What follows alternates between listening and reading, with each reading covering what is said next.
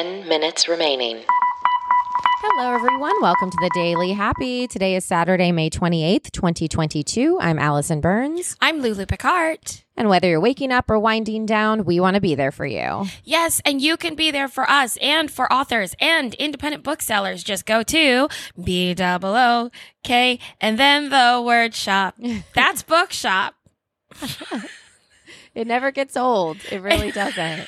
I'm going to force them to make that their jingle. Like, I don't think anyone from bookshop.org actually listens to this particular podcast, but if they do, Really? just know you have a jingle out there. I just, I'm just ready for it to be spread to the masses. Oh my God, I love it. It's so good. So, speaking of loving things, I love that it was your opening just I, yesterday. it was. It was. and tell me about how the day went. Tell me about also the. I heard there was a Harvard graduation, and that was a crazy time to be in Boston. Well, graduation this year at colleges is insane because Harvard, like many other uh, universities, is doing the class of 2022, 21, and 20. Oh, I did not know that. Neither Wait. did I. I had no idea. Me, I. Are you trying to tell me eh. something secretly under the No, no? I really. Oh, had- okay. Like, I'm actually like shocked because I've been to a few high school graduations this year. Yeah. and they don't even reference that anything happened two years ago. Like it's just about this class. So Oh, I just had no idea that people were even go. You know what I mean? Going there. Yeah, I didn't know this either until um, it was really crowded. Interesting. in Cambridge, it's been so crowded because amazingly, our opening night was the same day as Harvard graduation wow. of all of these classes, and it's uh, it's it's huge, right? So it's it's just incredibly big, but it was a lot of fun, and we opened, and we are open, and I mean, I've done a lot of opening nights, Allison, as have you. Yeah. But I've never had a rehearsal process last over two years. Right. so this is epic. So, in an odd way, it feels like the end of something, but it's actually just the beginning. Right. And that's Yeah. bizarre to me. Yeah. But it's great now. Everything is going to settle down a little bit because, you know, we've been in learning mode for so long. And Right. I can't wait for everyone to see it because Mm-hmm. um, it's going to be great. And we had two bays meet each other for the first time. I was very excited. fun. Our killer bay, Lori Brown Kindred, and uh, my other bestie, uh, Danny, met So cool. last night. Gave each other a hug. Bay I to mean, they bay. must feel like they know each other. oh, absolutely Yeah. and I got to spend neat. good time with both of them, and so um, it was great. It was really, That's really, awesome. really nice, and it's a very wonderful theater. They're treating us beautifully, and um, it's super great. That's awesome. All good, all good all things.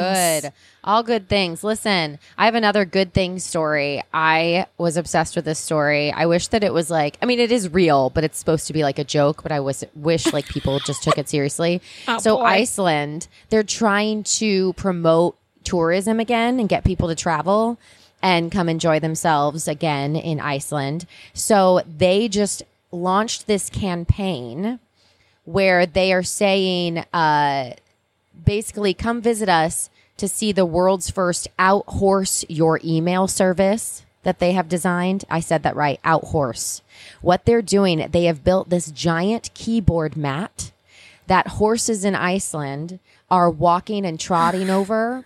And they say they will reply to your work emails when you're here on holiday. and these horses are literally doing it. Now, obviously, the result is just nonsense. But they have emails back to corporate contacts that literally are like, just like I love it. gibberish. I love it. So Isn't that amazing? it makes me want to visit Iceland just because I feel that people there have a great sense of humor. I know. And you should see these photos. I mean, they're giant keyboards, and these horses are just clippity clap, clip, clap, clip. And they, you literally can respond to people. clippity clap. You said they're all like clippity clap, clippity clap. It reminds me of, have, did you see Office Space? Do you remember that movie? Oh, years ago. And they had that jump to conclusions mat. It like, it's a mixture of the jump to conclusions mat, and that old thing where like if you put three monkeys in a room with typewriters, they'll eventually write Hamlet. Oh yeah. It's like a mix of Five those minutes two, remaining. those two things. I know. what if they do get? Iceland. But what if they do get one email that's like, "To whom it may concern." I know. was. You'd be like, which horse did it? Because they have multiple horses. Like, just and there's just one time. horse that's like secretly. What if there's like one horse? They can secretly understand everything, and they're just Yeah. waiting for their time, and they're going to send off like some legislation. Like they Uh-huh. have a master plan. Yeah. You know, Man, that'd be awesome. wouldn't And it? they look like they're having fun. So yeah, of visit course they are. They say enjoy a distraction-free trip to Iceland, and remember, if you do receive work emails while on holiday, Iceland's horses have you covered. it's so weird. Isn't it weird? I love that so much. If any of you uh, listening out there go to Iceland, please send us an email at 10k dollar day Yes. at gmail.com and we will clippity clop right back to you.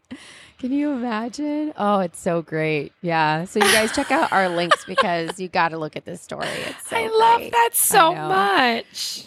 Okay. Um I don't I hate actually that I picked this next story because that one was so fun. Um but I was uh, shocked and surprised and I wanted to highlight this because I'm am actually currently in Miami staying in a hotel and this is a story about US hotels and it actually happened to me when I got here and then I saw the story and I was like, "Oh my gosh, this is crazy." So when I checked in and tell me, Lou, you travel a lot too. When I checked in, they asked me, "I'm here for 4 days. Do you want housekeeping service at all?" Right.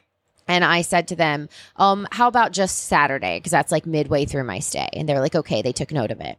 Well, I read a story today about these poor housekeepers that are literally losing their jobs because of how after the pandemic, uh, hotels are cutting, you know, Housekeeping down. stuff. hmm But here's the thing I did not think about. So not only have they uh, cut down the services, so a lot of housekeepers lost their job in general. Their hours have been cut. But here's what's happening.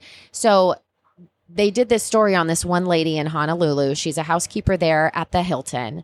And they said after a family was there for a week with no housekeeping service, when she finally went in to clean, she was in there for so long. She walked out with seven bags of trash, huge oh, bags. No. Yep. They said that she had to get on her hands and knees to pick up confetti from the carpet because the oh. heavy duty vacuum failed to swallow it up. They said there were layers of grime on the toilet and bathtub.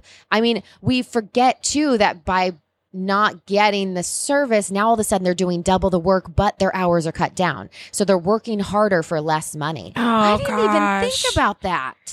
I know that they didn't think about it. I know that at Two certain um, minutes hotels I stay in because you know I'm in hotels for such a long time.